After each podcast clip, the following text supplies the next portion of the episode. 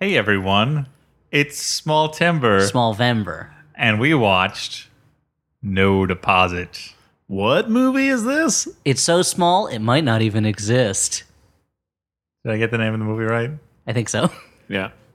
Yeah, Yeah. All yeah, yeah, I think so. Check the DVD, and yes,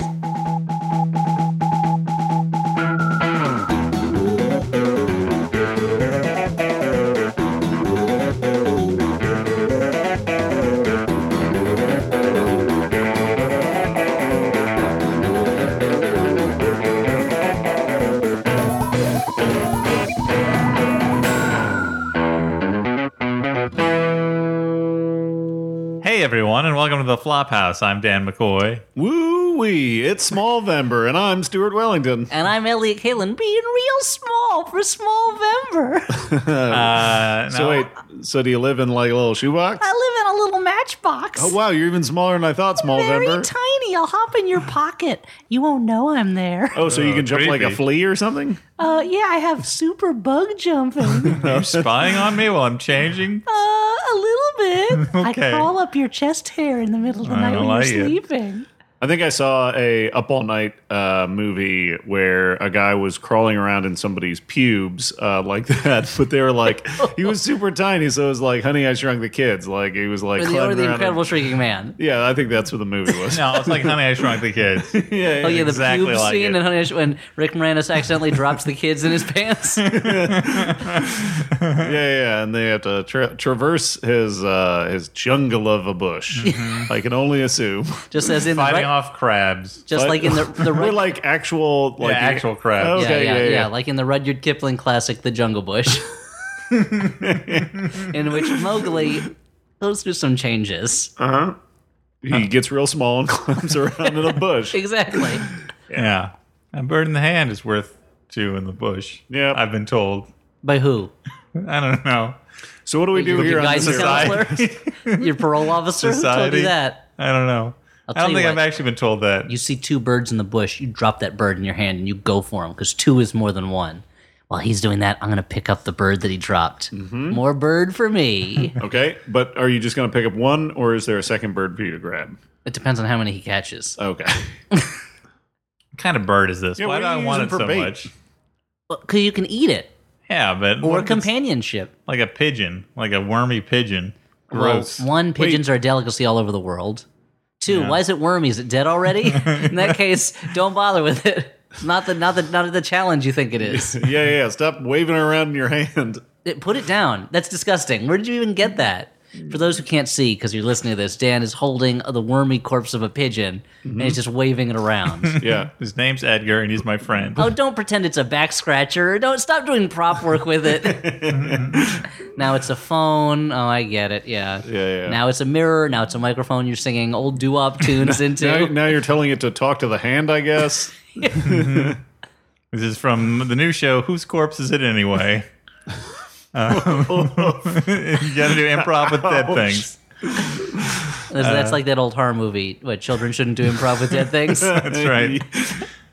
So, Um. so what's Small Vember, Dan? Ex- well, we'll explain what this podcast is, and then explain what Small Vember is. Well, small timber, as I meant to name it before Mm, my tongue um. slipped. Unfortunately, it's it's a real uh, champing at the bit, chomping at the bit situation where pedants will tell you, also pronounced pedants per- correctly, is uh, they will tell you it's Pedants will tell you it's pronounced pedant.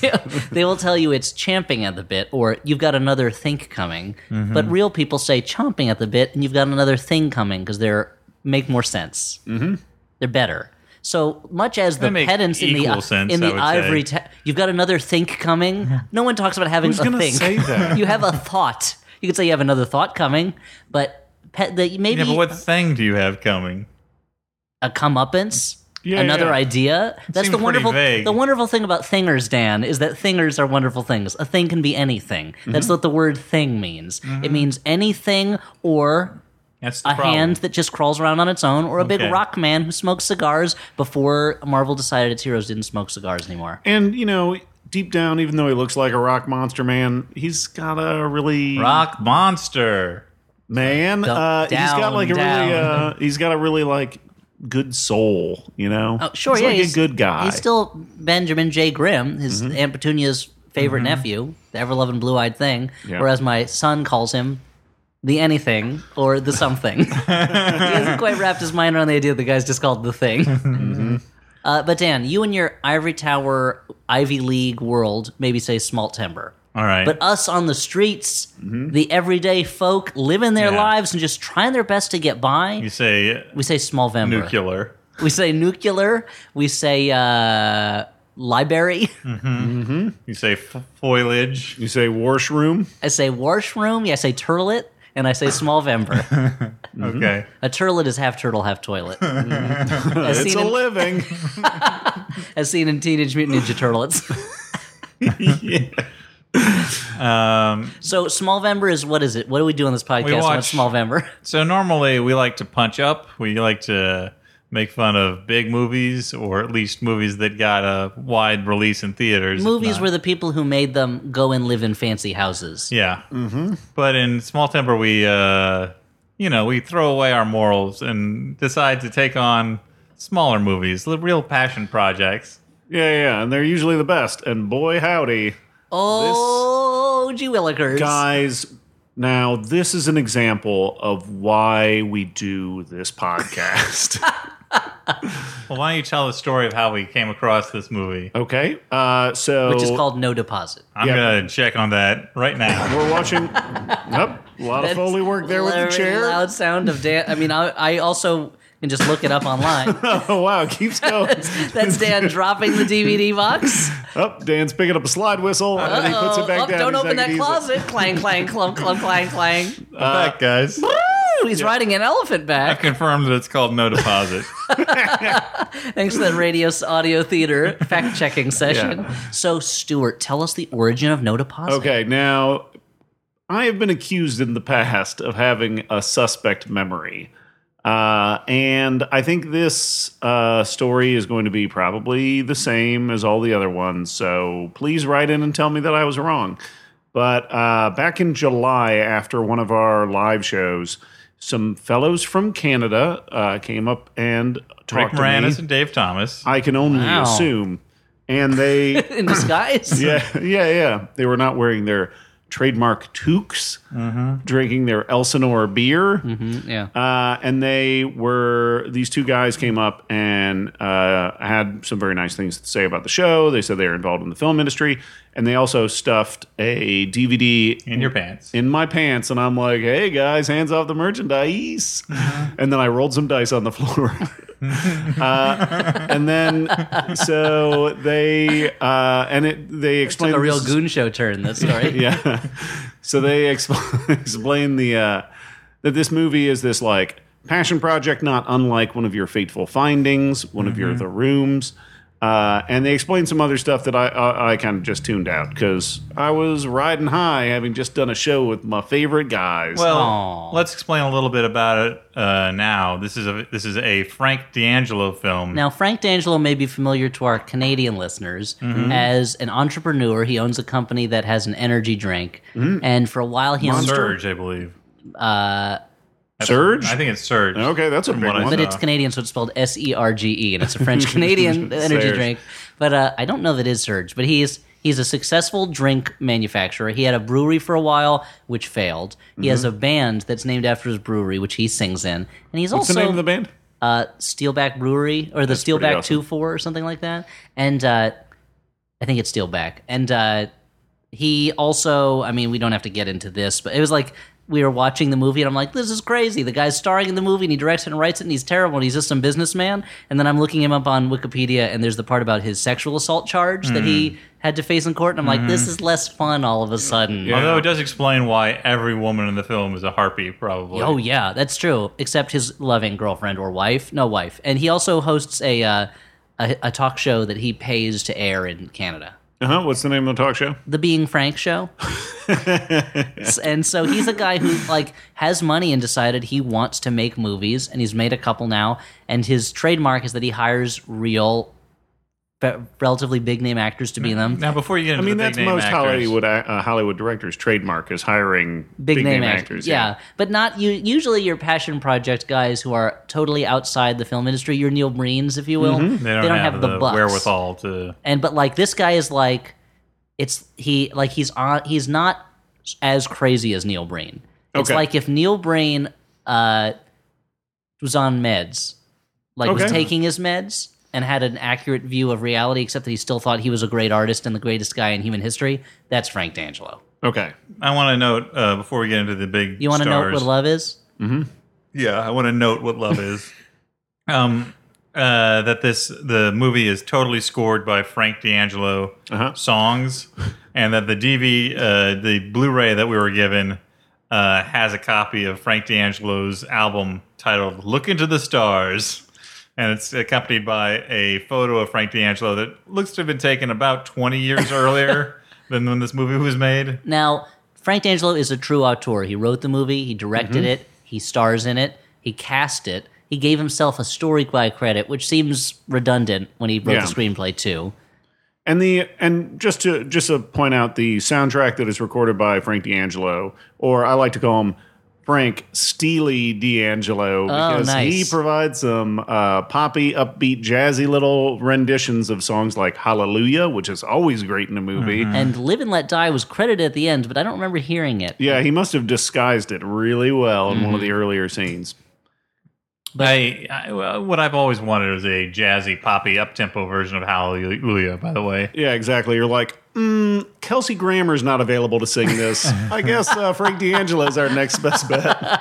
So, but there's there were no stars in the heavens, or rather Mm-hmm. Toronto, uh, the Toronto skies, because even though it's set in Brooklyn, it's very clearly not. Aside from the huge swaths of stock footage of the Manhattan skyline Mm, that Yeah. appears in the film, but he, there are all these stars. There's uh, Paul Sorvino, there's Eric Roberts, there's Doris Roberts, and I have to assume what was one of her last roles. Before Who's she there? passed. Is that a Baldwin I see? There's uh, well, we'll get to him. There's Robert Loggia playing a Holocaust survivor, Michael Madsen. There's uh, Daniel Margot Kidder, Daniel Baldwin playing the most anti-Semitic character I've seen in a film at, since Triumph of the Will. Yeah. There's Peter Coyote. There's all the like. there's a real coyote, no, there, there isn't. coyote from the Roadrunner cartoons. And I wanted to say that Dominique Swain is in it, but in the end credits, she's listed as Dominique Swain. So that's either a typo or it's just someone who looks like Dominique Swain must and have has a been very re- similar name. That must have been really awkward at the flashy red carpet premiere where Dominique Swain showed up and they're like, I'm sorry, ma'am, you're not on the Are list. you are you Dumike Swain? No, no, I'm Dominique Swain. Well, you're not in this film.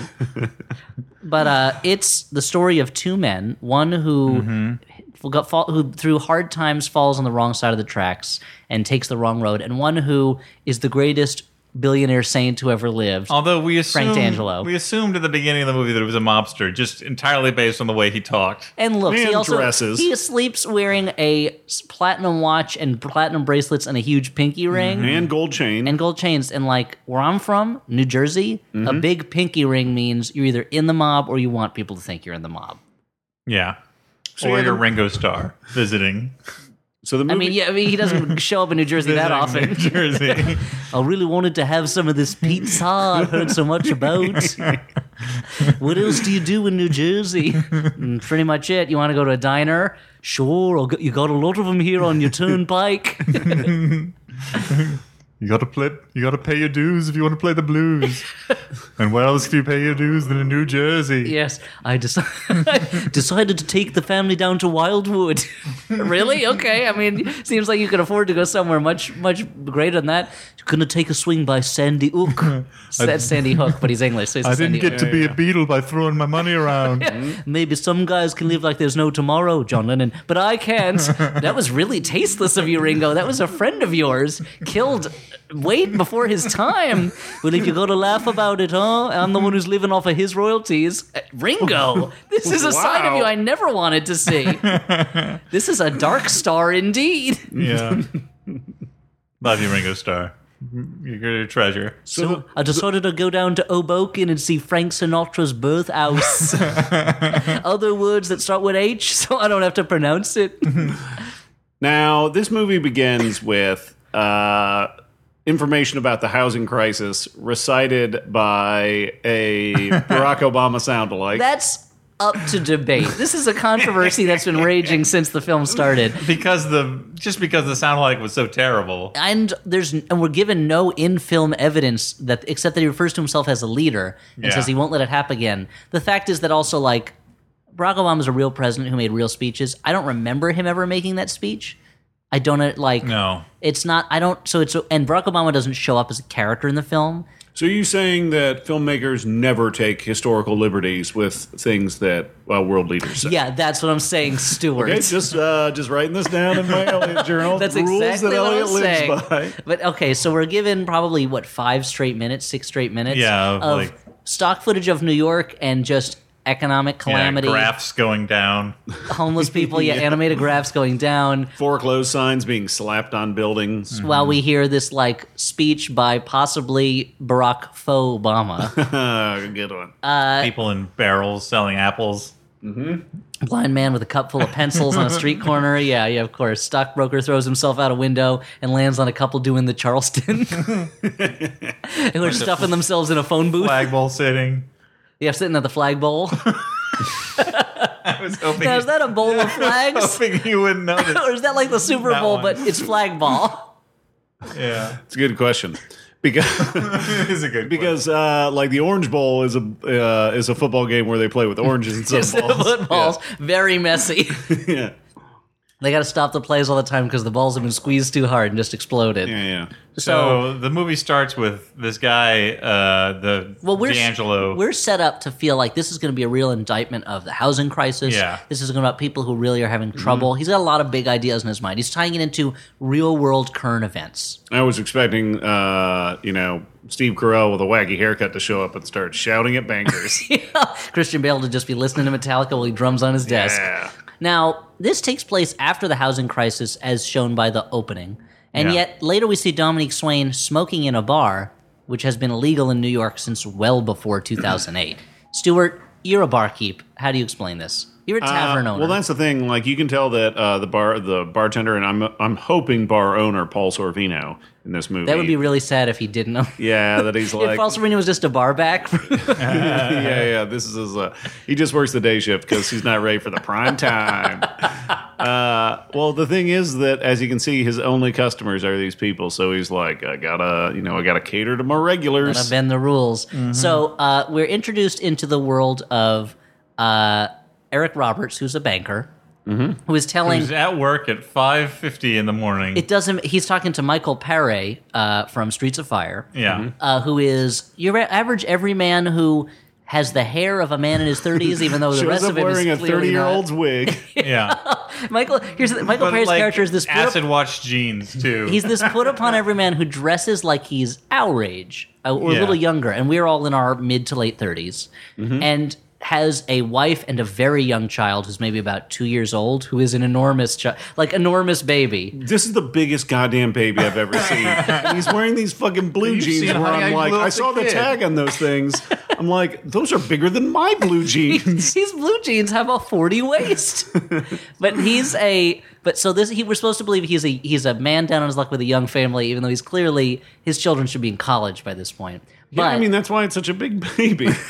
but uh, the ba- child's actually 17. But so he is being told by Eric Roberts, and we know it's early in the morning because Eric Roberts interrupts this this appointment to call another client, and the cli- wakes the client up because it's 5:55 a.m. So maybe this is one of those banks that's open early for people who have to go to work. I Mm-hmm. don't understand. You know, like certain doctors' offices are like that. yeah, I don't know. I don't know. I mean, like I can almost understand him like calling someone that early in the morning if it's really important.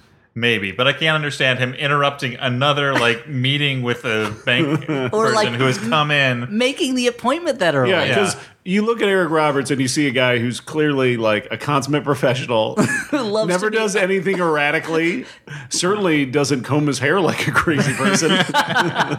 and loves to be up bright and early in the morning, I'm sure. But he I mean, this is cle- we have to assume he did not go to bed. So he calls our uh, D'Ang- Frank D'Angelo, Mm-hmm. the writer director star who's in bed, and tells him, "You have to come." yeah, he's dripping with jewels and gems. You have to come Yeah. down to with Jules and Jim, the classic of Jules the and- French New Wave. Drip- just posters, DVD copies, the original screenplay, Mm-hmm. stills from the lobby cards. He tells him, "Oh, there's your your company is getting an eight million dollar payment. That's a lot of money. There's these new rules. You have to come down and sign for it yourself. But you have six to seven days to do it. That's why I'm calling you so early in the morning." He then hangs up and then turns to his client and says, "You haven't met your payments. We're taking your house away." He's like, I just wanted to do that call in the middle to uh, really rub it in that other people have more money than Just you. to What show a, you, what a power This move. guy's so much got so much money. He'll just stop by in a week maybe to pick the up eight thing million that's bucks. great is he calls this this uh, Frank D'Angelo's character Jimmy Valenti. He calls him. Jack do- Valenti. He doesn't answer right away. Like he and his his wife argue about how tired they are and it's too early. They're not going to They- pick up the they phone. argue for a while and then about- Eric Roberts is like, you know what? I'm just going to give him another shot. and right, I he forgot calls he him calls a him second back. time, and it finally gets him on the phone. And there we see our director. lo- Uh, the first shot of him is lying in bed with the camera pointed directly up his nostrils. And also the first two scenes with this character, he he talks to Eric Roberts on the phone. Then he calls an employee of his to rem- tell him he has to go down and sign this thing.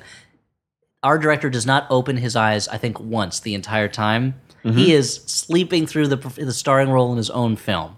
Yeah, I mean he- he's so into it. That's what's so like he's so like kind of locked in and keyed in. Yeah, and I guess it also shows us that he doesn't sweat the small stuff. He isn't going to let this ruin his sleep. Because here's the thing he dresses like a gangster. He wears these big pinky rings, black leather jacket over black t shirt with black pants. His wife tells him, Oh, I bought you a nice suit. He goes, um, that, That's not what I wear, but but but. And he's driving around.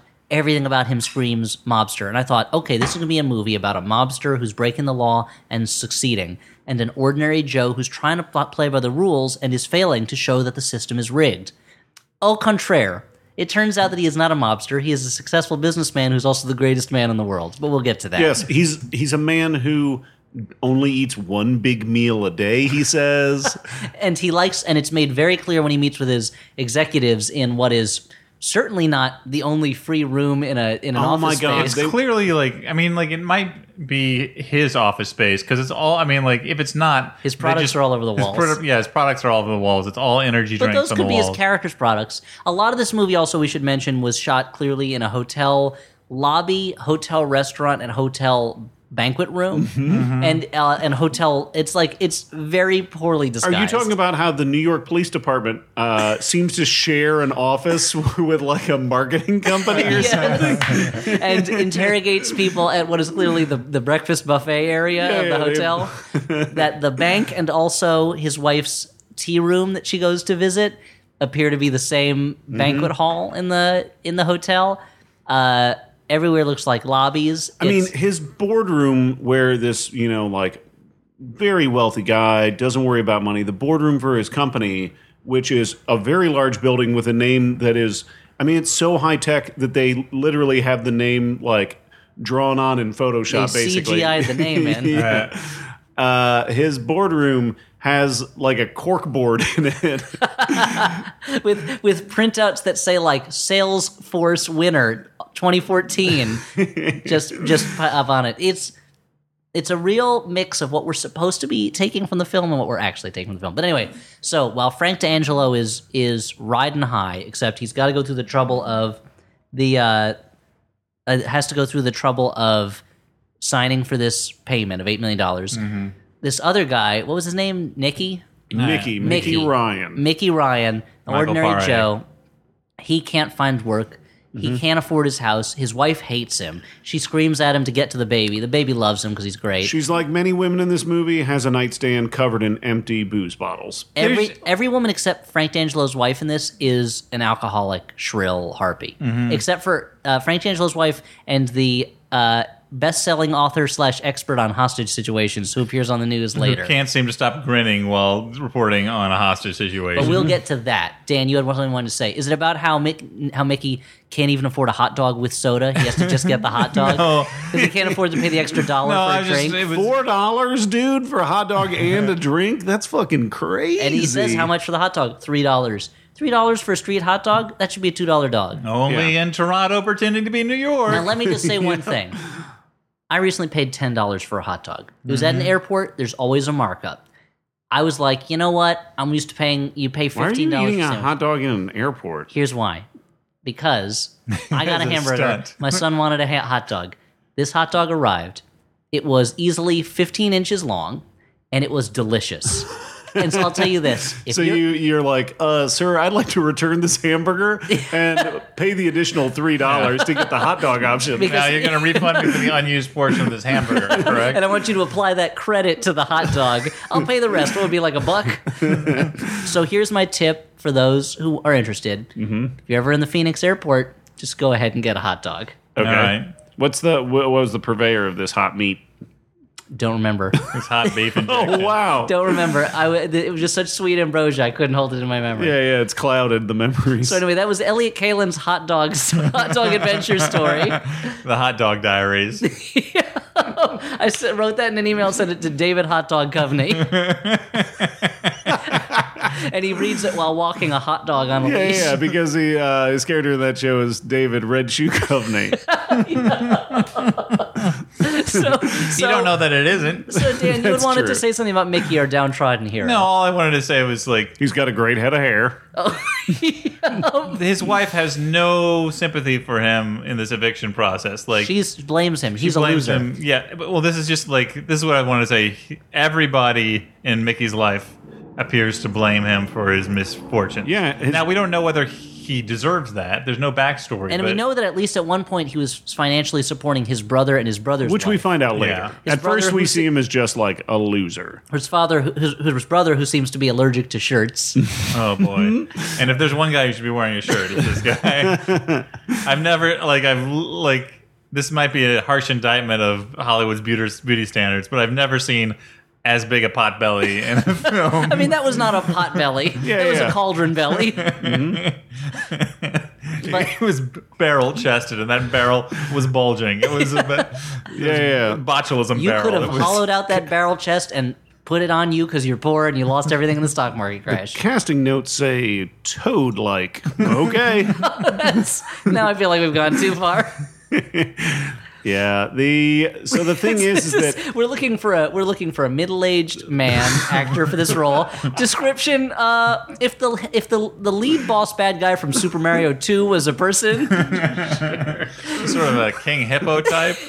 okay, we're don't going too far. Okay. he's had a long acting career. the uh and like his wife she says, you know, your son's never going to grow up to be like you, which is like, no shit, he's already fully grown. She's going to leave him and not share the circus earnings of her giant baby baby man.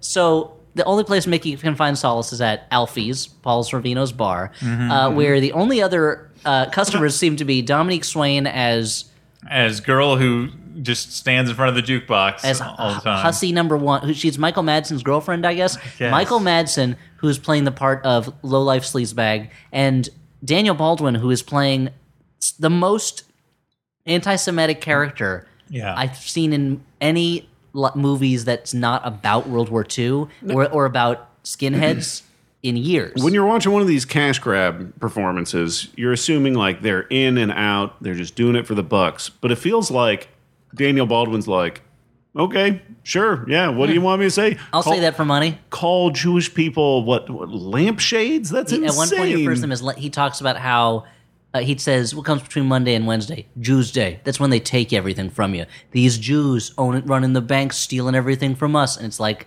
wow. He throws the K word around a bunch of times. and it's who, like like I don't even rem- like I don't even remember like I maybe it's just because I don't hang out with like a bunch of anti semites in bars, but I don't you remember haven't lived, man. I don't remember like the financial crisis being blamed specifically on like the Jewish people. I mean, I'm sure, I'm sure anti-Semites did. Yeah. There were a lot of Jewish people involved in those companies. I mean, L- Lehman Brothers is a Jewish name, you know, not Yeah. brothers. yeah, I mean, uh, everyone can be brothers. anti-Semitic people blamed the delay of the video game No Man's Sky on the Jewish people. all right, but yeah, fair but that enough. was because uh, because the Domanskiewicz family sued them for a piece of the action. But it's it comes out of nowhere, and it's like, wait, I thought this movie was going to be about the financial crisis. I didn't know it was going to be about racism. Yeah. And Daniel Baldwin really throws himself into this Yeah. anti-Semitic part. It's a, it's very weird, and, And he looks off-putting. enough like Alec Baldwin that if you kind of squint your eyes a little bit, you could imagine Alec Baldwin saying it. Yeah. and, and like I don't think The Believer had this much open anti-Semitism in it.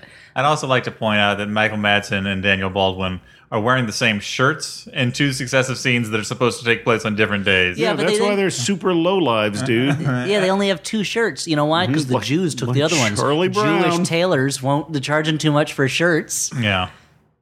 Uh, so yeah, so also that scene featured Dominique Swain, uh, Dominique Swain playing the jukebox. We'd seen her earlier in a scene where she, was on a had park bench. super weird interactions, throwing herself at Jimmy Valenti at one point. And Yeah. so Jimmy Valenti's driving down the street. He gets out and he accidentally bumps into Mickey th- and knocks him down. Mm-hmm. Once he goes, again, their paths cross. Yeah, it's like a Dickens novel. And Yeah. so he helps him up. Hey, man, you okay? You look like you got the weight of the world on your shoulders. All right, well, be good. Thus establishing he cares about everybody he sees. He's just Mm-hmm. Yeah, such yeah. a sweet man. He's got such an open well, heart. that and like in his business uh, uh, meeting, he's like very keen on telling the people like whatever charity we give to, I want to make sure that the money goes to the actual people, not the administrative. 80 to costs. 90%. And the Yeah. guy who's handling the charity just keeps saying, I know that's how you roll, Jimmy. So that's, yeah, that's the thing. I took care of it. I know that, I know how you roll. So, and it is like a, He's trying that out. It's like you an know, like he older- showed up to older work white and he's man. like, I'm gonna try and be a little hipper, and maybe Jimmy will recognize that. I like this new thing that kids are saying, how you roll. Mm-hmm. Because it's like, that's, you know what? I like a good roll. Yeah, yeah, Sometimes, I, let me just be honest. L- t- True confessions here. I'm like, okay, Father, I've sinned. When I go to the restaurant, sometimes what I'm really looking forward to is the roll, not even the main course or the dessert.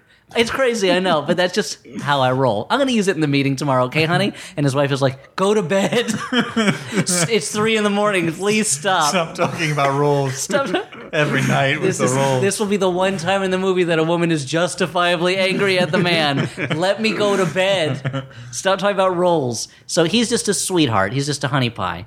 And long story short, they meet at their. Uh, Mickey uh, stays with his brother, and his brother's wife says, I want that loser out of my fucking house. He's a fucking loser. You're a fucking loser. He's a piece of shit. This isn't a great scene in a bedroom We're- where that's where we're introduced to the idea that this movie's like these characters are just not going to wear very many clothes. No. Get used to it, the buddy. brother, who's an older gentleman, is just s- sitting there in almost no clothes.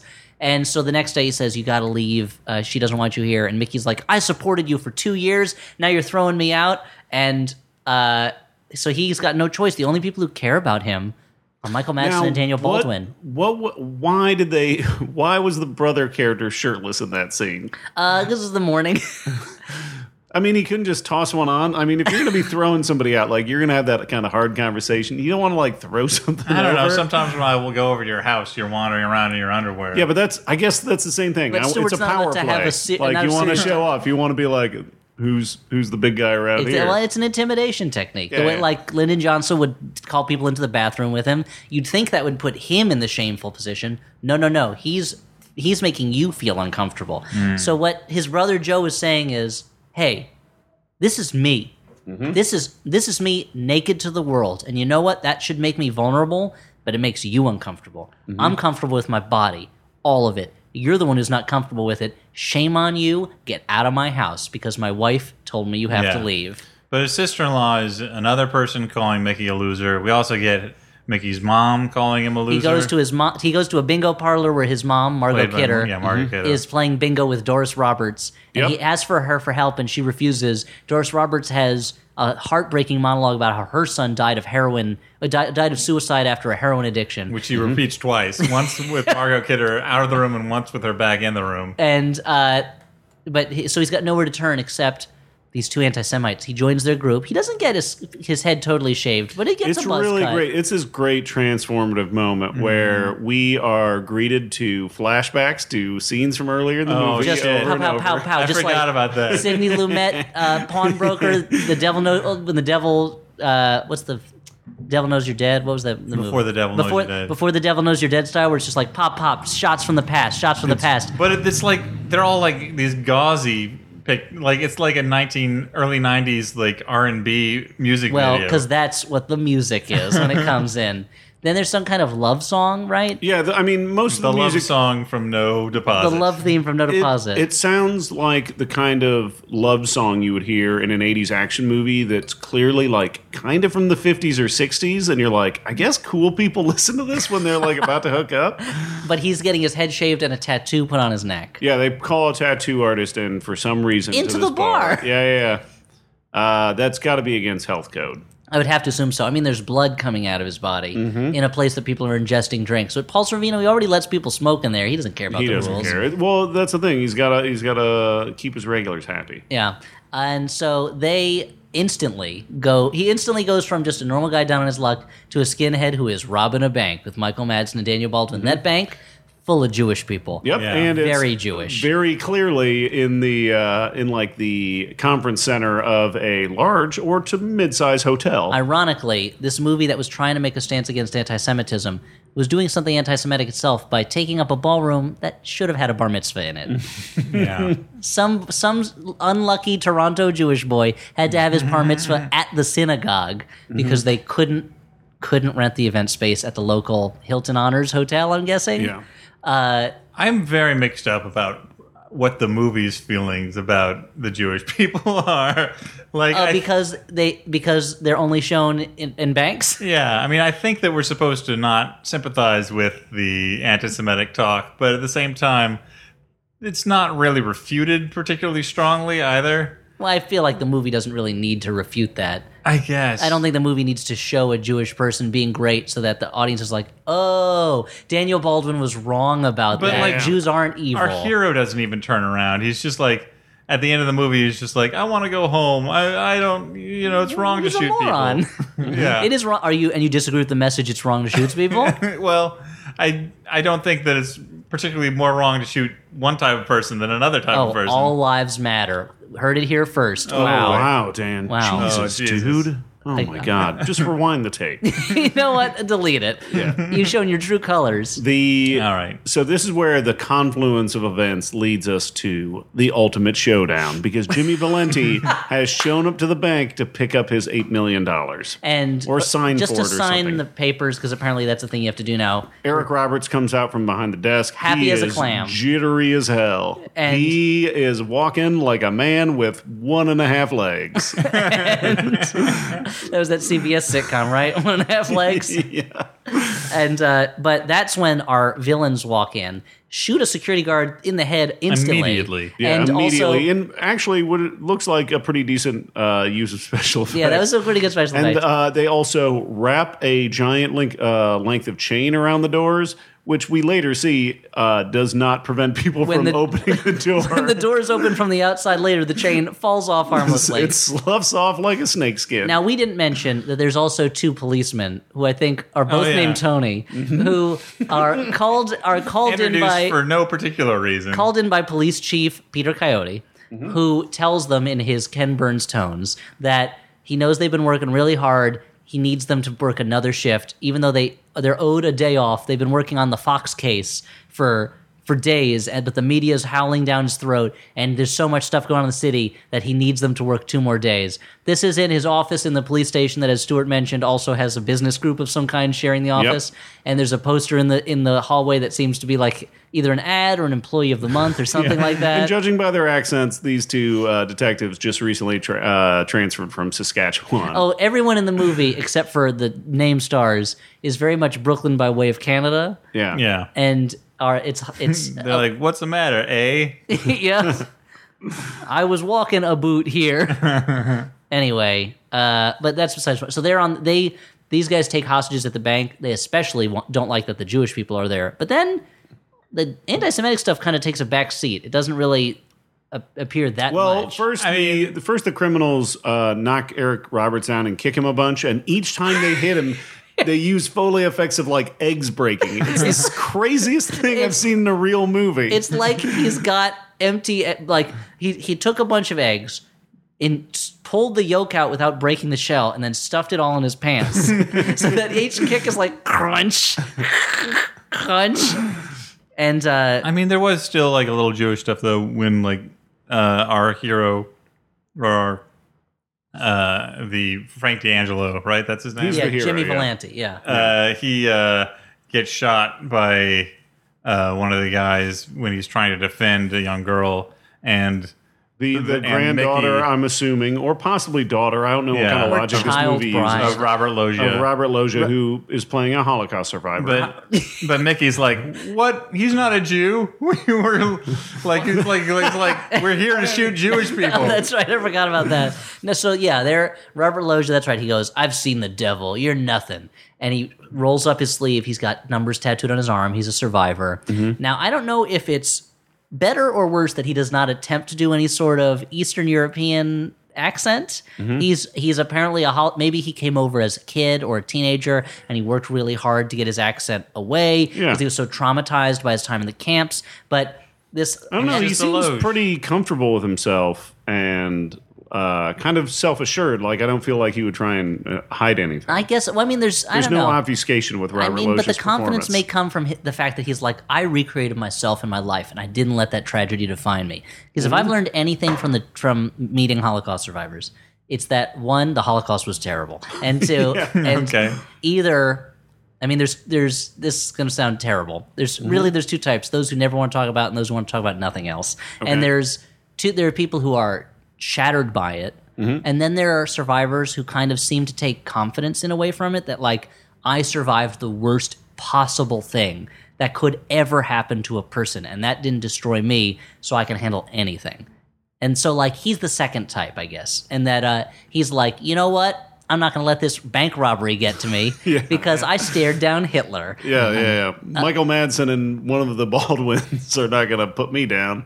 And they punch him, and he goes, You punch like a girl. Mm-hmm. and later, he gets the best line in the movie. Uh, after everything's been taken care of, he goes, uh, Fra- oh, so Frank Lang- D'Angelo gets shot. He recognizes that, hey, this is the guy I picked up off the sidewalk before. Uh-huh. And he, no, no. And he, the guy goes, hey, he helped me. I'm going to take him in another room. They have a little heart to heart. Frank D'Angelo says, I guess the moral of the movie. And that's it's the nice to moment- be great, but it's great to be nice. But that's the moment when the other bank robbers are like, "Oh yeah, our possibly susceptible to coercion friend, who we were able to turn to our cause in under a day. Yeah, let's let him go in the other room with that incredibly handsome and charismatic wounded man, Uh, I mean, the handsome part. Uh, super tall and wealthy." But I also just wonder what they're doing out there. Just like, all right, well, you go in the back for a while. We'll just keep standing here with our guns. especially because they don't seem to want money. But then by this point, the police are surrounding the bank. Yeah. and There's also a massive crowd forming between the bank and the expansive tree line of downtown Brooklyn.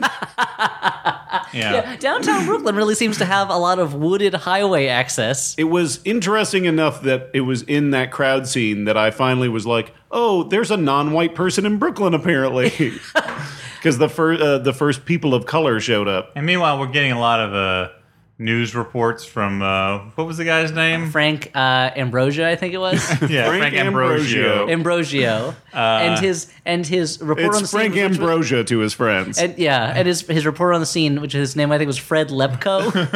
Matthew Lesko. And this is a movie where we see everything that's happening. We know the backstory of these characters. It cuts to a news break, and we s- watch for a while, for like three minutes, a reporter explain that he doesn't really know what's going on with the situation. we don't even see Which the is reporter's re- face. Which We're is watching. realistic, but we don't need to see that in a movie. We're watching the anchor just listening to it, and it's like, did they want the audience to jump in and fill in the reporter on what's going on? Or Yeah. Meanwhile, uh, all of the uh, people in uh, Mickey's life are watching this tra- tragedy unfold on his television. wife sees it at the fancy tea room where she's meeting her friend. His Mm-hmm. Not mom, Mickey's wife. Not Mickey's Mickey's wife. wife Oh, no, is at sorry. the circus with the giant baby. Mickey's wife is not interested. Uh, no, uh, Fra- Frank's wife Frank's sees wife it, sees it. but- Mm-hmm. Mickey's mom sees it. Mickey's brother sees it, which finally gives him the strength to stand up to his wife in the best scene in Oh. Yeah, the He, said he movie. delivers the best line. I've said earlier, Robert Loggia had the best line. I was wrong.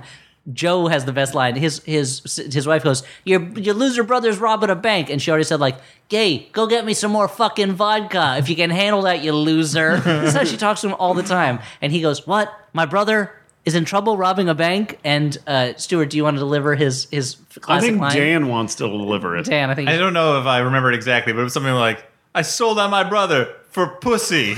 and you're a cunt. That's, That's right. quoting what he says. After he fucking spikes the vodka bottle Yeah. on the ground, she's like, "Hey, Dan, you, You might clean want to that up. you might want to do a uh, an explicit language, a special warning on this. Yeah. because that that word, the c word, It is would one I be- don't like to say. But, it But it's is- hilarious in it's, this It is escalates the movie suddenly to a like it goes from like sixty to hundred. and you're like, wait, what did he just say? It would be terrible if some plucky listener took an audio clip of Dan saying that. and I don't know, turned it into something like a ringtone. Oh boy. and uh, and so the next time we see Joe, he's talking to a policeman again in the in the police station slash hotel restaurant, and he's he's establishing what we already know that his brother lost everything. He lost his house, and the cop is like, "Wait, he lost his house? He lost his wife, his his baby, his house. So they took his house away. He lost his house, his house. He lost it. They lost his Wait, house. where he lives with his family? It's like they spend they, the phrase "he lost his house" is spoken so many times. But back to the bank robbery. So to make a long story short, so that, but that art, that conversation they're having in that breakfast nook in that in that booth that they're sharing. that's apparently the hot box in the police department. The that scene clearly shows this detective sitting down with the brother and he's like oh wow your brother's a bad guy and then by the end of it he's like he lost his house no he's clearly a hero Yeah. uh, yeah, he turns around. Meanwhile, and I think that same policeman is also supposed to be at the bank at the exact same time. yeah, yeah. Uh, the They're, SWAT very, team they're is next there. door to each other. Uh, the bank, and the police station makes sense. You want to put the bank somewhere safe. And the tea room is next door to that. It's New York's really a small And town. Alfie's bar is right right next to it. Just because That's a Brooklyn- neighborhood story. yeah. Yeah, yeah, that's true. What neighborhood of Brooklyn was this, by the way? Uh, it's uh, You're going to say Borough Park, aren't you? it's Bush doesn't exist. Yeah. Yeah. yeah. uh, Dragonwick. Uh, so they make a long story short about the the heist because the heist the hostage situation is not actually that interesting although it's pretty funny Mm-hmm. but shooting happens uh the guy, Mickey gets shot. Frank has already been shot through the shoulder. So, uh, a guy who sa- who it turns out Frank is D'Angelo playing Jimmy Villain. oh sorry Jimmy is right yeah. There's so it's so hard to tell them apart. Yeah. he's already established his yeah, bona where fides one where one begins and one ends. his bona fides is a great man because Mickey le- says, "Hey, let him go. You can go." And he goes, "I could go, but my balls wouldn't come along for the ride, or something like that." He wouldn't be a man if he walked out of that Yeah. situation. And so, at the last moment, even though he's been shot in the shoulder, he uses that hand to pick up a gun and shoot the two robbers after they've already shot Mickey. Yeah, there's a plainclothes cop there that tries to intercede, and uh, Frank D'Angelo's character pulls him down so that he doesn't get shot, and then kills both bank robbers. Now, not since the Taking of Pelham 123, my favorite movie, has there been a less effective undercover cop who just jumps out, I'm a cop, and then immediately gets either shot or pulled to the ground. Frank D'An- uh, Jimmy Valenti slash Frank D'Angelo is a saint, is a hero. Robert Loggia delivers what I thought was the first best line until I remember Joe's argument with his wife. The best, second best line in the movie, which is, "Bring a bring a stretcher for this good man. Get garbage bags for these pieces of shit."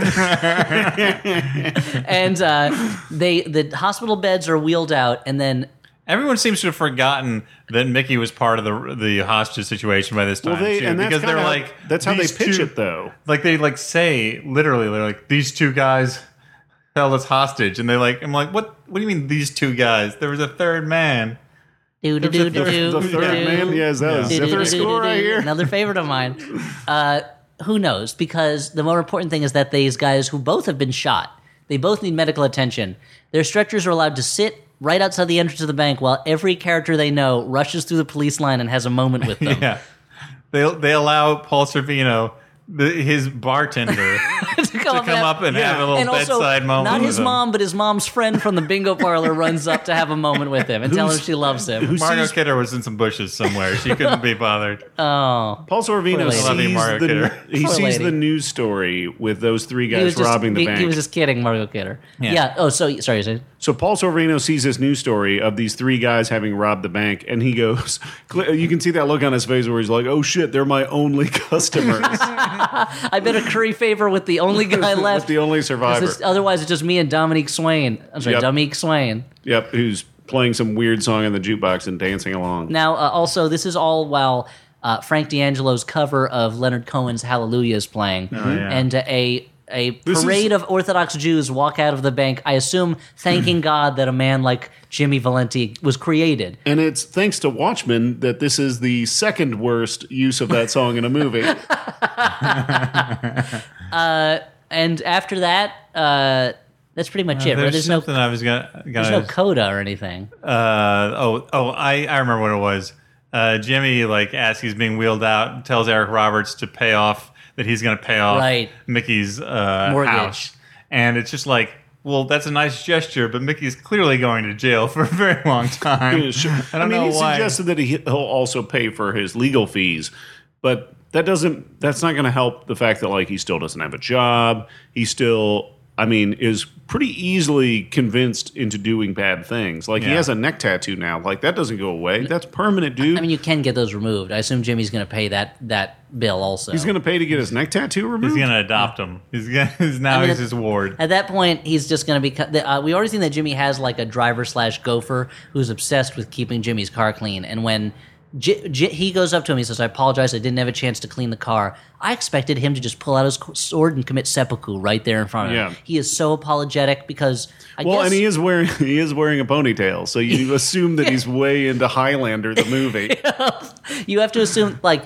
Jimmy Valenti is such a living saint. People love him so much that when they fail him, even in the slightest, it they they hurt. It hurts them more than Yeah, it hurts all their him. misdeeds are reflected upon them like the penance stare. They yeah yeah like Ghost Rider. uh, so they they uh at, when he's told that he has to go sign for this loan and he goes to or not loan this payment and he goes to his office. They go, oh yeah, these new rules. Payroll should have dealt with it, but they didn't. He goes, hey, everyone makes mistakes. Don't yell at payroll about it. Don't make them feel bad. We'll just send out a memo saying these are the rules now.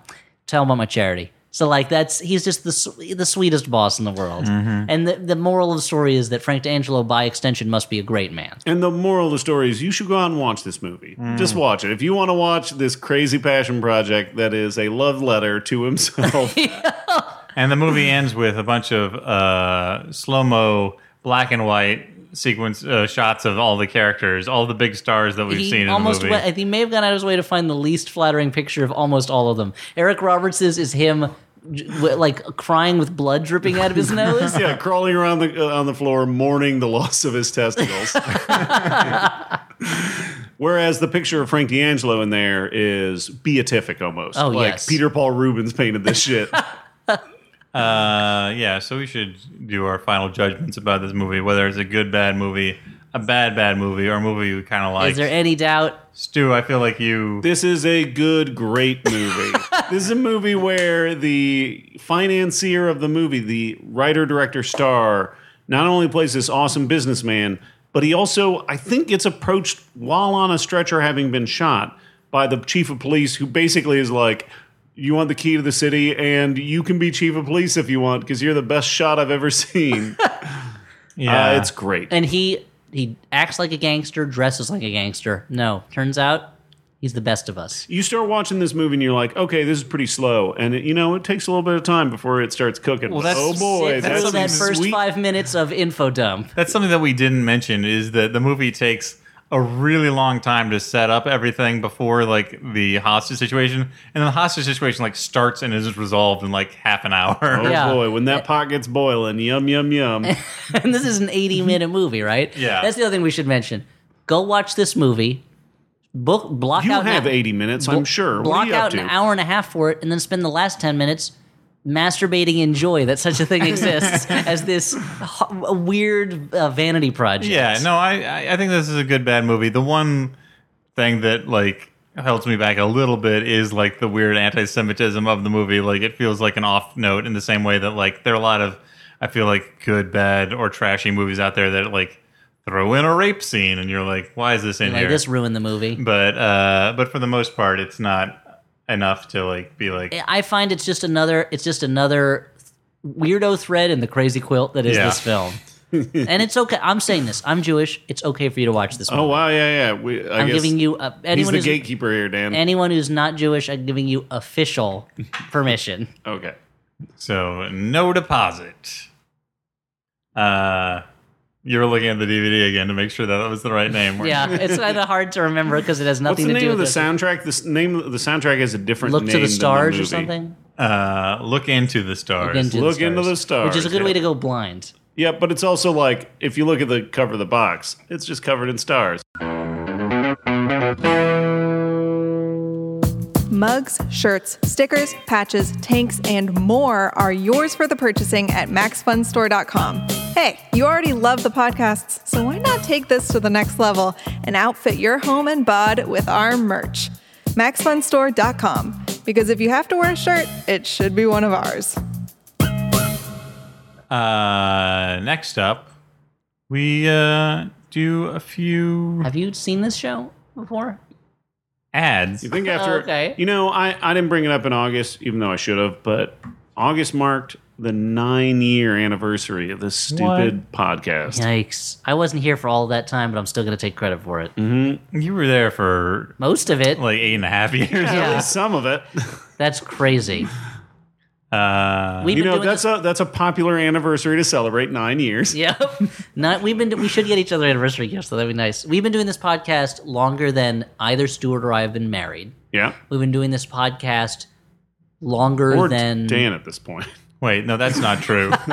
it's not actually true. Uh, we've been. We will. We will, we will reach that point. Yeah. yeah, but it's longer than uh, what Barack Obama's been president. That's true. yeah, yeah. It was a different nation when we started this. People needed to laugh. They needed yeah. Mm-hmm. to laugh. That's a Okay. crazy amount of time to be what, doing this. what year was that?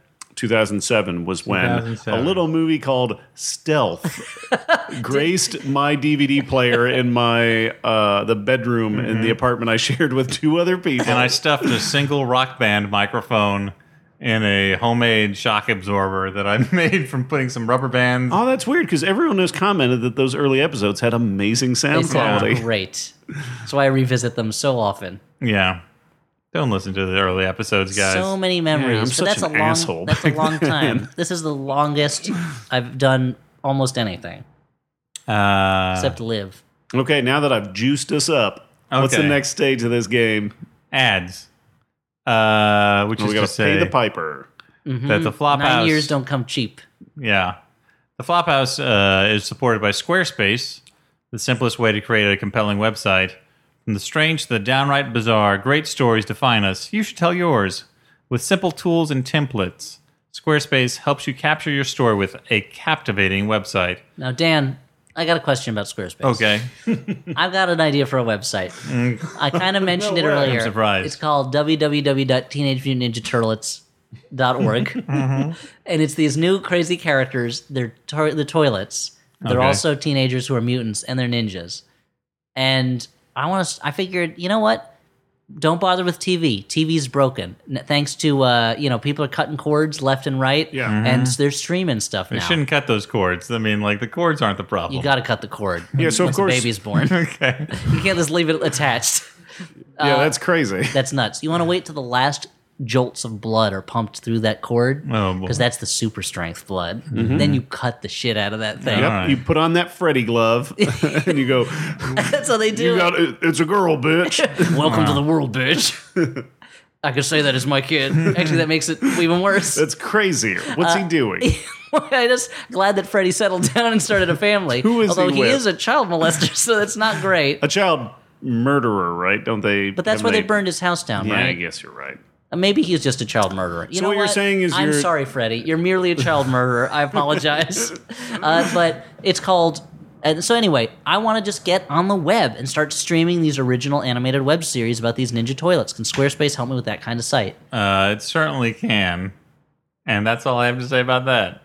Will it make the site look the same on like a phone or on a desktop That's or on a right. laptop or on an It's, iPad? uh, it scales to different devices. It, it- yeah, it's got what you call uh, responsive design. That's great. That's great. And what's the? How do they? Uh, how do they support our show and support Squarespace? Uh, well, you can start your free trial today by visiting squarespace.com/flop.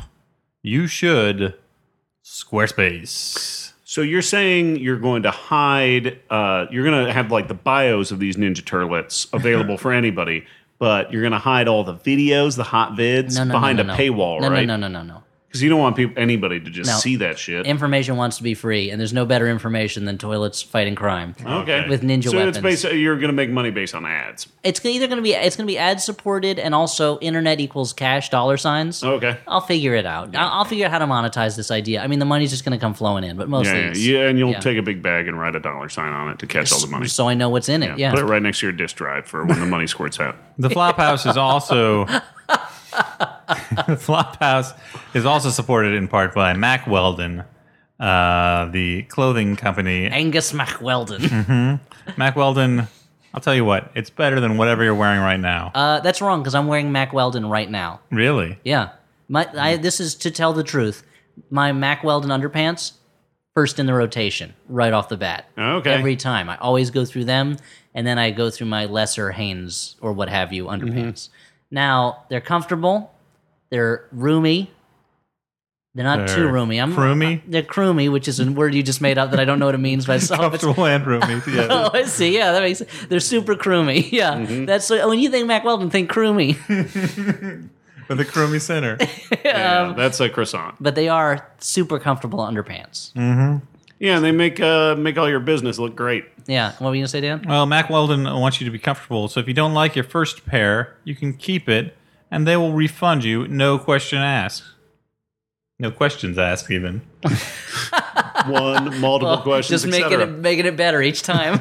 You know, as I have gotten older, guys, uh, when I was a young man, I just put whatever I wanted on my undercarriage. But as I've gotten older, Mm-hmm. Sometimes I've hot realized- dog buns. Yeah. yeah, yeah, yeah. I mean, in, in a pinch. It's what I call it when I pinch my business with a hot dog bun. I don't know about that. Uh, But it's a thing. Look it up on the internet. The but what I was saying is the uh, as I've gotten older, I don't mind spending a little bit extra bucks on the the stuff that keeps my business that you can't see on my underpants. Look, you only get unless one. you're Dan and you come over. You only get one. Yeah. Take good care of it. Body? Penis? Yes. Oh, okay. Okay. Unless you're that sideshow guy from the 20s who had three legs and two penises. I Okay. don't remember his name. He was Italian. What do you make a face? Because I'm trying to remember and I can't remember it. Uh, but Mac Weldon, uh, it's good for working out. It's good for going to work. It's good for going out dates. It's good for everyday life. It's just good, guys. And uh, if you go to MacWeldon.com, you can get 20% off using the promo code FLOP. Perfect. Go buy them. You will not be unsatisfied. Thank you for your support. And uh, the, uh, now we got some jumbotrons. Jumbotrons. Ah. Dan, punch that up. Okay. Okay. So I got the first. Uh, no, El- I think Elliot's going to go first. Oh, okay. I'll go first. This is a personal message. Mm-hmm. This is a message for Melissa Trujillo from Dylan Trujillo, and parentheses, her awesome little brother. It says, Happy birthday! I know you'll love the gift of the peaches saying, Happy birthday, Melissa. birthday, Melissa. Hey. Happy birthday, Melissa. Will Elliot sing a song? Maybe. Happy birthday to you. I can sing it now because it's in the public domain. Turns out Sony never actually owns the copyright. They just stole money from a lot of people for decades. To you. Will Dan sigh? Will Stu crack a beer? Oh shit! He's just got a bottle of Schweppes over there. For once, he doesn't have a beer. Uh, you're the best, and you're welcome for showing Oh, that didn't work. uh, and you're welcome for showing you this great podcast. And oh, and you're welcome for showing you this great. And well, I don't know. Anyway, so in a way, oh no, it should be. So you're welcome. Uh, oh, you know what? Oh, boy, this is falling Dylan, apart. Dylan, you gotta put some quotes in there, some commas. Now I know how to read it. And you're welcome for showing you this great podcast. So in a way, I am also the best to the both of us. Seriously, I love you, and you're an amazing sister. Rah rah. Dylan. So Uh, happy birthday, Melissa. That's so sweet from a from a brother to a sister. You never you don't really see a lot of that uh, kind of sibling commitment. So, I often forget to tell my sister happy birthday, and we share a birthday. yeah. It is impossible for me to forget it. So up next on the the old jumbotron, uh, we, we have Jumbotron. what I can only assume is another personal message. Uh, this message is for Helen. The message is from Jason, and the message reads as follows: Sup. Okay, thanks. Yeah, That thank was you the very much. message, huh? yeah, yeah, yeah. So, Helen, if you're out there, Jason says, sup. Um, If you'd like to tell someone sup over the Yeah. jumbotron, yeah, yeah, jump over to maxfun.com and org. Max, MaximumFun.org. don't go to maxfun.com. no, no, it's porn. Go to maximumfun.org slash jumbotron. Yeah, it's Uh, somewhere in there. I believe so. I believe so. but now it's time for letters from listeners. You write 'em, write Letter- them, we read them. Time. It's Letters. letter from time. listeners. Letter Time. for listeners. Yeah, it's a great song. Not really a song. It was sort of a call and response sort of sort of It thing. was a thing. Yeah, it was, it was a thing. That's the great thing about the word "thing" is you can use it to describe stuff that doesn't really have a word. uh, yeah, as established earlier. Like, what are those things at the end of your shoelaces called? They're Who called, is that guy they're covered called- in They're rocks? called aglets. Yeah. And thing is the guy. Oh, I see what you did. Yeah. Uh, so this first letter is from first name withheld, Robert, last name withheld, Hmm, it's the middle name. who says I assume that's James Robert Ryan Tolkien. As with most parents of preteen children, the Flophouse is our standard entertainment to listen to while shuttling the kids to their various basketball and baseball events. Not this one, I hope. That's terrible.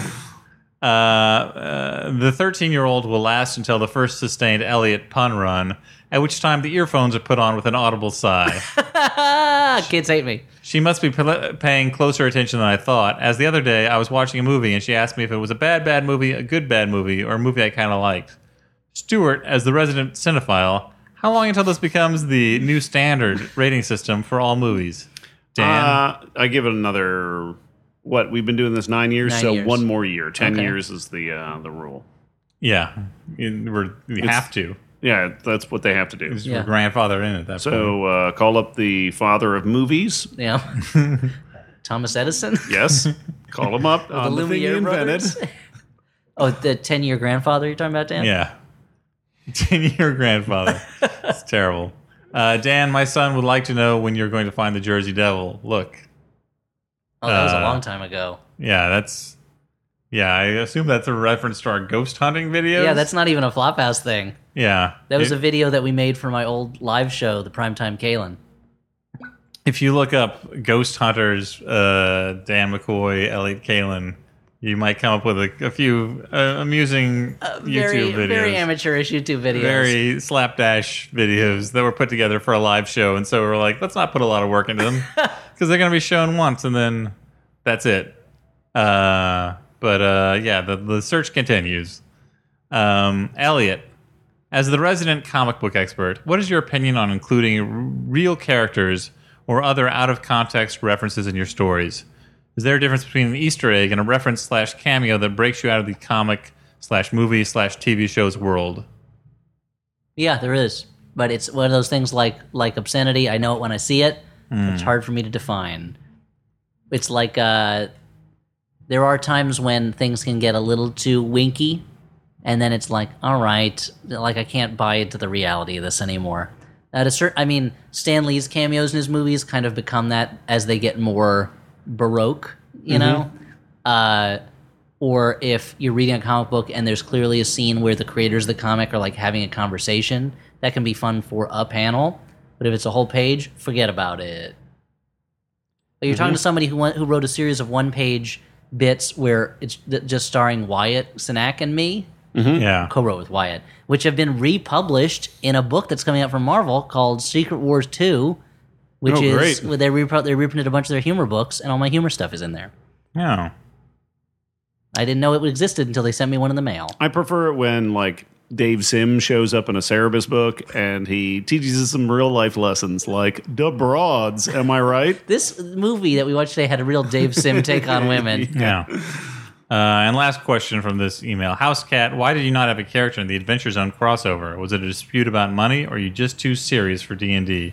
I'll have to ask him sometime. Uh, he doesn't have a lot of time for Dean. I, I wouldn't say it's too serious. He just doesn't really truck with that nerd shit. You know what I he's mean? A little too cool.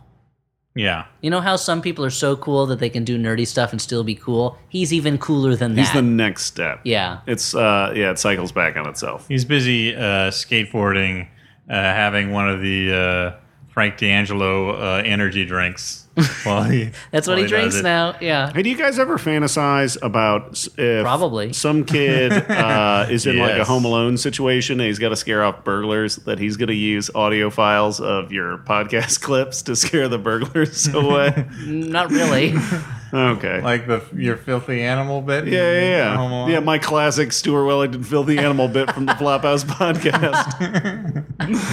Uh, no, I've never thought Okay. about that. Uh, so this is from Michael, last name withheld, who writes: Recently, I was stricken with a nasty stomach bug. To distract me from my nausea and to help cover up the sounds that come along with a nasty s- stomach bug, I downloaded a bunch of Flophouse episodes to comfort me as I pressed my face to the cold tile floor of the bathroom. For once in Earth's history, Elliot's Poetic. singing actually soothed somebody. Oh, come on. Although Stewart's talk of wormy boners did not help my queasiness. And with every mournful sigh from Dan, I thought, What the fuck are you so sad about? I'm dying here, you bastard. Sorry, Dan. it was the virus talking. After a ru- after a rough couple of days, I realized I was going to live and indeed managed to stand on the bathroom, bathroom scale to assess the damage. I looked down to find that in two days I had managed to lose seven pounds. What? Oh, he strikes again. That's right. It was clear this was no random illness. No, I'd been poisoned by that dastardly supervillain. Had he been my Uber driver the night before? Had he slipped some concoction into my food, posing as a line cook? And why had he picked me? Actually, I'm pretty fucking awesome, so that part was un- understandable. Just be careful out there, fellas. Seven pounds is back in town. Also, what movies do you like to watch when you're sick? Uh, my go-to has been that, like lately. It's been The World's End. Okay. Uh, Oh, that's a it's good one, of one. those things I can just put on and like it, I go to my happy place. Uh, and sometimes uh, lately I'll also throw in The Guest. Oh. Uh, the guest is a good one. Yeah, I would put that on my list. And- I mean, and likewise, uh, any '80s John Carpenter, which is basically the same thing as the guest. yep. I would watch when I'm sick. Um, I don't get sick very much. My body just kind of rejects illness. Mm-hmm. But uh, the first time I had a kidney stone was pretty bad. And I will remember watching From Beyond for the first time.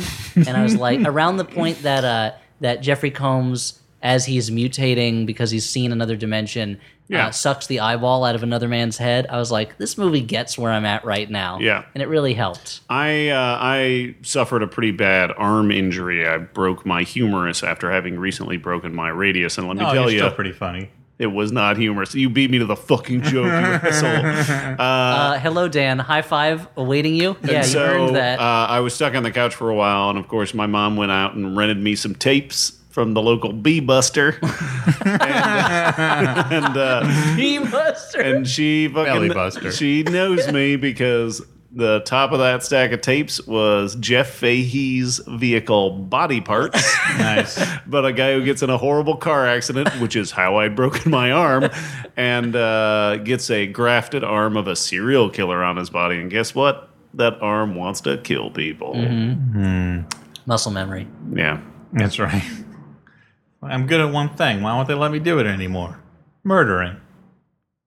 Um, so this is from Joe, last name withheld, who writes The Flophouse is my favorite podcast. Dan and Elliot, I love you guys too, but this question is for my favorite flopper, Stu. Well, thanks for listening. Oh, Okay. Thanks, Joe Montana, 49ers former quarterback. Stu. I recently brought, bought Netrunner on your recommendation from the We Are Your Friends app. okay. However, neither of my roommates, my usually str- my usual strategy game crew, will play with me. Weird. I was thinking of bringing it to my local board game night, but I don't want to be that guy that rolls into a game night, convinces someone to play with him, and then takes 20 minutes to figure out how ice works. Yep. How would you suggest I find someone who I can start playing my new game with? Thanks, Joe. Last name with L. Tinder, probably, right? Yeah, I think that's the best way if you're like, hey, you want to crank some fucking ice?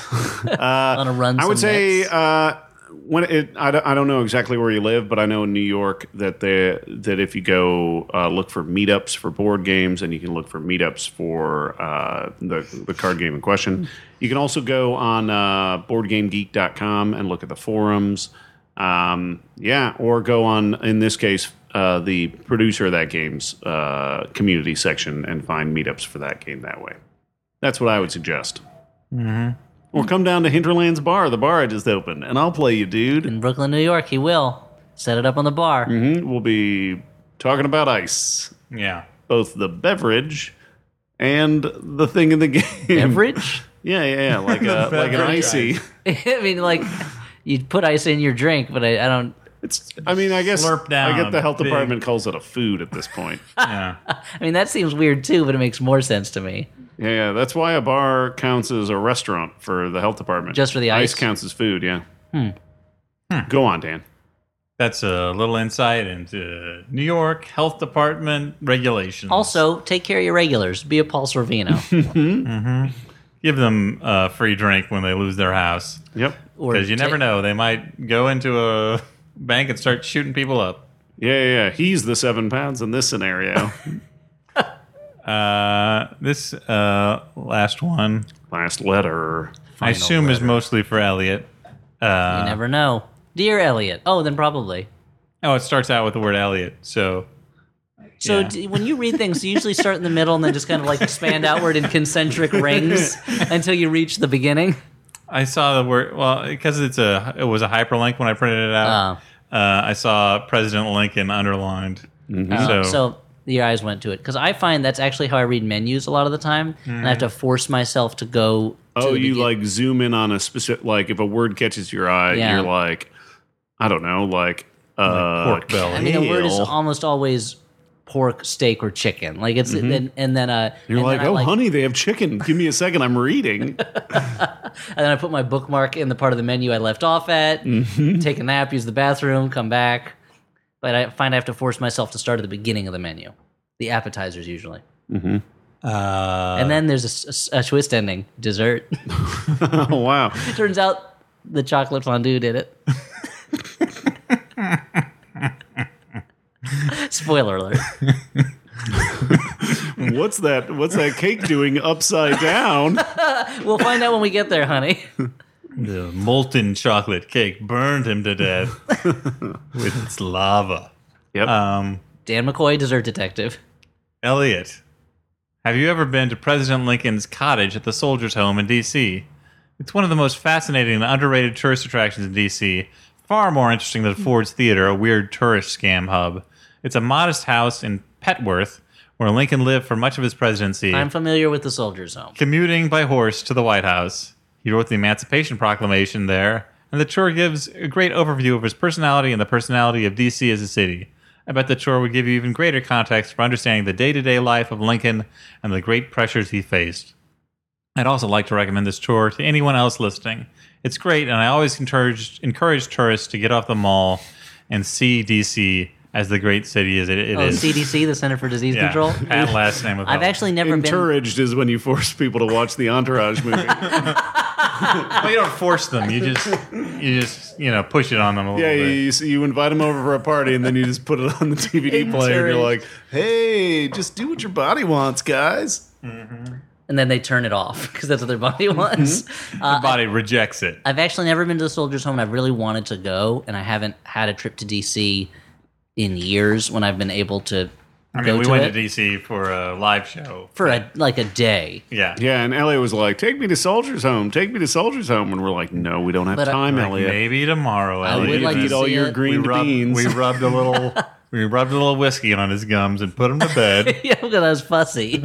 uh, but it's I've, I was just reading a book recently about Lincoln's relationship with John Hay and his private one of his private secretaries later became Teddy Roosevelt's Secretary of State among other posts that he held and it talked about these horse rides that they would do the two of them between the White House and the Soldiers' Home and I was getting so envious for all this concentrated time that he got to spend with Abraham Lincoln just kind of like hanging out and I would like to go see it actually for that reason. It was at the time it was built, it was way off in the woods, and now it's just in DC because Mm-hmm. the city has expanded. But I'd like to go. Maybe you could convince Daniel Day Lewis to go with you, and he would put on his Lincoln performance. Yeah, and that so seems. it, uh, like, there's only a few steps that I'll have to go through to get Yeah. to that point. Step one: find out how to contact Daniel Day Lewis. I mean, if he's not available, just get Daniel Knight Lewis. oh boy. Thanks, guys. I've been great tonight. Is that M Night Shyamalan's middle name, brother? M Day Shyamalan? M Day Shyamalan has no twist endings in his films. you see what you get, says M Day Shyamalan. Uh, hey, now's the time for the last segment on the show, okay. oh, I don't know if I have the energy. Yeah, sure I do. which is when we recommend movies that we actually liked, although we enjoyed. Uh, no Mm-hmm. So- so, reservations. like, maybe Notably- move on, whatever, yeah, whatever yeah, it's parts called. unknown was yeah. This is a movie that you'd watch as like a double feature with no deposit.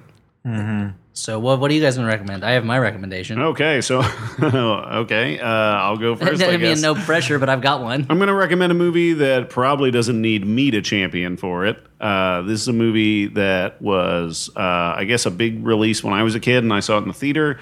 Uh, it stars Elliot's pal Sol- Sly Stallone. Mm-hmm. Uh, it's a movie called Demolition Man. So if you're looking for a like- big Dan had a look at his face like you bastard. Are you gonna a re- recommend snake just Demolition rec- Man? why today of all days? why? Why in 2016? Dan stares into my eyes and hoping to find some kind of understanding there, but he sees nothing. Not but emptiness. Grizzly Stew. Uh, so yeah, no, Demolition Man is a movie where the greatest Please tell us. This little known indie hit. Indie film. Was it Yeah. even a hit when it came out? I thought it was I don't know. Uh, it was a minor success, I believe. so it, Oh, the miners liked it. Played real well in Harlan County, Kentucky. Oh, Well, they didn't really have much else to watch down in the mines. Projected on the bare Yeah. rock. Yeah. the, the strong "Whose side are you on?" platform that Sylvester Stallone stands for. um, okay, so uh, Demolition Man is about a the greatest cop in the universe fighting an evil drug dealer, and they both uh, end up getting charged with a crime and frozen. And then they wake up far in the future, and they get into all kinds of wacky adventure, adventures. And the villain in this case is played by Wesley Snipes, and this is genuinely a great over the top cartoony performance that would have not been out of place in any of the Tim Burton uh, Batman movies. It's great. Uh, it's almost worth watching just on that energy alone. And it's the sort of thing, it's the sort of performance where you're like, kind of surprised that Wesley Snipes isn't a bigger star because he is so much fun to watch in this movie. I mean, he was a he has been a huge star. He's gone through. His I mean, ups he's and downs. fallen on hard times, I suppose. I mean, not paying your taxes for many years and then having to pay them all at once will do that to you. Yeah, I suppose. Um, so if you get a chance, uh, if you haven't already seen it, you should go check it out. It's a great example of a good bad movie. Uh, and you can finally find out what the three seashells in the bathroom are all about. You don't know how to use those? Ha ha ha ha! It also has uh, perhaps the most gratuitous piece of nudity in Yeah. any film ever. yeah. it, it where Sylvester Stallone just gets a wrong video phone call from a nude lady, and that's the entirety of it. She goes, "Oh, I'm sorry, I thought you were someone else." And now that we have video phone calls, you know that shit happens all the time. Constantly, people are constantly misdialing their video phone numbers. Okay, so Dan, now that you can't recommend Demolition Man, Damn you. Uh, I'm gonna re- I'm gonna take a page from Elliot's playbook. I'm gonna recommend a movie from 1935. Just don't take a page from my Playboy. what if it's one of those like terrible joke pages? You can take those; those are pretty bad. Um, Or if it's an article about travel, yeah, or some Norman Mailer, Mailer article. or Norman Mailer. I'm not familiar with his work either, but he's French. Norman Mailer plus manure. Um, so, uh, 1935, the version of A Midsummer Night's Dream that was done, uh, and it had Olivia de Havilland as Titania. It had Jimmy Cagney as Bottom. It had Dick Powell as Lysander, I believe. I think so. And Joey Brown is another one Mm-hmm. Joey of the Brown is Snug the mechanicals. Joiner. Um, it's uh, It's it's the it was the film version of the like what Max Reinhardt production. I believe that's correct. Uh, and it's uh, to my taste. I know Elliot and I talked about this, and we had minor disagreement. To my taste, there's a little too much uh, gauzy photography of fairies running around. which I think is the biggest strong point of the movie. I re- that's a movie I really like a lot, and the thing I like the most about it is the like 30s gauzy photographed choreography where there's just Mm-hmm. like nymphs running around a forest with like a lot of glitter everywhere. Uh, it it happens a lot. I in like the that- movie. I like So that if you like, aspect of it. If you like that, then you'll love uh, the 35 Midsummer Night's But Dream. like Jim, James Cagney's really good in it. Joey Brown is really funny. In yeah, it. the the Rude Mechanicals stuff is very funny. Uh, I think it's probably the strongest stuff in the movie. It's an interesting movie to watch. I'm a I'm a big fan of the play. It's an interesting movie to watch to see how much they cut down the play. Like even though the movie's like over two and two hours long, it's like two fifteen or something gotta like make that. room for all those fairies running around. Yeah, there's whole like wide swaths of dialogue that's just replaced by like people making various faces at each other. Uh, The only thing I really don't like in that movie is Mickey Rooney's performance. Mickey as Rooney is Puck. terrible. as He's just Puck. very irritating. in it. He's so irritating. I mean, Mickey Rooney can go broad, you know, a a lot of the time, but this is him as a child, and he like has this like weird like I'm an old man but a child quality about him, and he does this laugh like every other line that just like goes like this like this horrible braying Yeah. thing. Yeah, and uh but yeah aside from but I- that's I think that's a good movie. yeah I think that's still the best film version of that play that I've seen. I think that that's probably true, but that that also is It's damning with They're- very faint praise. Yeah. But uh I have seen better stage productions of it. Sure, you have. Yeah, but if you're a fan come to mind. Mm-hmm. if you're a fan of uh one mid- in Stratford itself. Oh wow! Mm-hmm. You're Mm-hmm. Big- treading big the shot. boards. Uh, I guess, if you're a fan of Midsummer's at all, you should watch the movie. That's what I and then just go watch Wanna a recommend. Mm-hmm. Midsummer Night Sex Comedy, a really good movie with a terrible title. Sure. And I'm going to recommend a movie. I'm going to take a page from the Elliot Kalin playbook and recommend an old movie that's also a foreign film. Mm-hmm. Uh, and I'm going to recommend, you know what? Frank D'Angelo just wanted to make movies, and he it's not like he had training in it at Mm. all. He just decided he had a story to tell, and he decided to tell it. And this movie was made in similar fashion by a little man named Satyajit Ray uh, Ah. from India, and this is his first film, Pather Panchali, which I've been putting That was off a great watching one. for years because even though I love old movies and I love old foreign movies and I love foreign movies, I still every now and then get that feeling of like, mm, uh, this is going to be not as enjoyable as it is like good for me. But Pather Panchali is like a genuinely like beautiful, entertaining movie, and it's really heartbreaking, and really good. It's from the fifties, and it's a s- film about rural Indian poverty, but about one family, a husband and wife. The husband has dreams of being a writer, but he's just kind of not supporting his family. The wife is the one the pressure falls on, and they have two kids, uh, an older daughter and a younger son. And there's a certain amount of slice of license to it, but there's a lot of tight plotting in it also. And I like don't want to like talk. It's like to, to describe the plot is not to describe what's interesting about it, but it's like a beautiful looking film, and the emotions in it are really strong, and the performances are really great. And it's one of those movies where you're like, this was his the director's first movie. A number of the actors in it were not professional actors at the time. Like that's crazy. This is such a good movie. So I highly recommend it. Pather Panchali. Yeah. Okay, three equally good movies. That's right. Yeah. Yep. One one was a, is is one of the hallmarks of Indian cinema, and then you've got uh, kind of golden age Hollywood adapting the greatest writer who ever existed, and then you got Demolition Man, the, the first of, Rated uh, R. what I assume would be a Sylvester Stallone Rob Schneider double feature with Judge Dredd. Yeah, yeah, yeah. Also a futuristic uh, adventure. If only Dennis Leary had also been in Judge Dredd. The Three Musketeers they called them. Uh, Yep. because they loved the candy bar of the same name. Uh, well, guys, hand me Wow, another but- candy bar. So, I Make Oh, it a volunteer. three musketeer. Hey, hey Whoa. guys. Heard you were talking about Demolition Man, so I had to stop by. But I the episode's running a little long, so I just realized I started a bit. That's not a good idea, so I think I'm probably gonna get going. Okay, but I had questions about your character, John Spartan. Don't really remember it too much. what was the name of Wesley Snipes' character? Like Jimmy Simon Phoenix? Phoenix. I knew it was Phoenix or something. Anyway, uh, go see whatever movie I have in theaters right now. Is there something out? I don't know. Oh, I don't think so. Uh, well, get uh, Creed on DVD. Uh, Oh, it's- sure, people yeah. loved it. And uh, yeah, I'm sure I'll be back at some point. You know. All right. Well, it's always good to see you. So the door's what's, always open. what's Way- new with way you to keep it guys? What, open-ended. Stuart? You just uh, open your new bar? Or, yeah, it's been really successful. We carry bullet bourbon. Oh, like my movie bullet to the head. Yeah, and Dan, you've got uh, a lot of good things going on. no, that's not true at all. Okay, gotta go. well, you know, uh, even old Sly knows when he's uh, put his foot in the old mouth. So I gotta, I'm gonna, I'm just gonna go. Mm-hmm. Okay.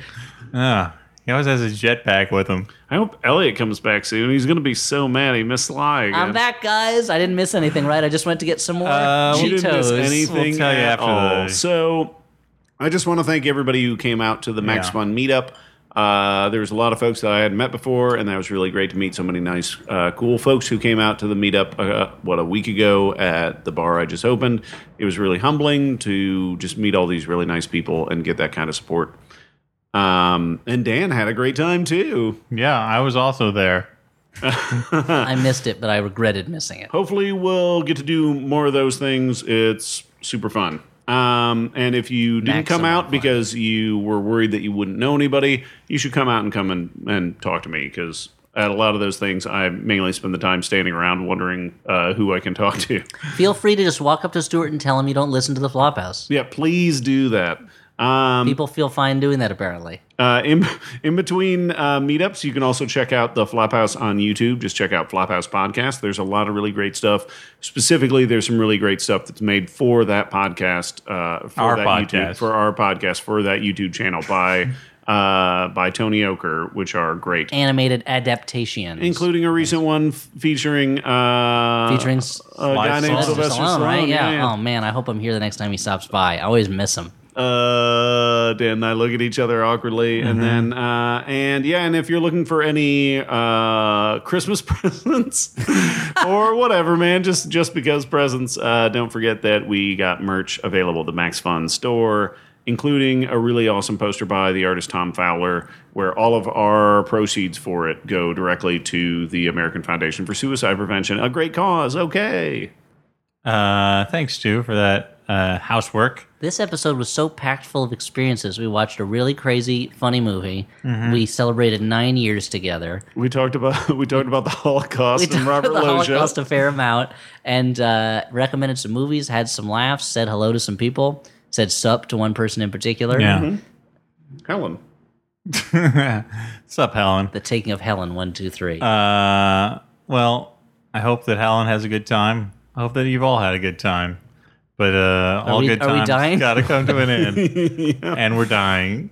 So as we put ourselves uh, Into a our- grave. into an Yeah, lay us- eternal sleep, uh, we sign off saying, uh, "I've been Dan McCoy."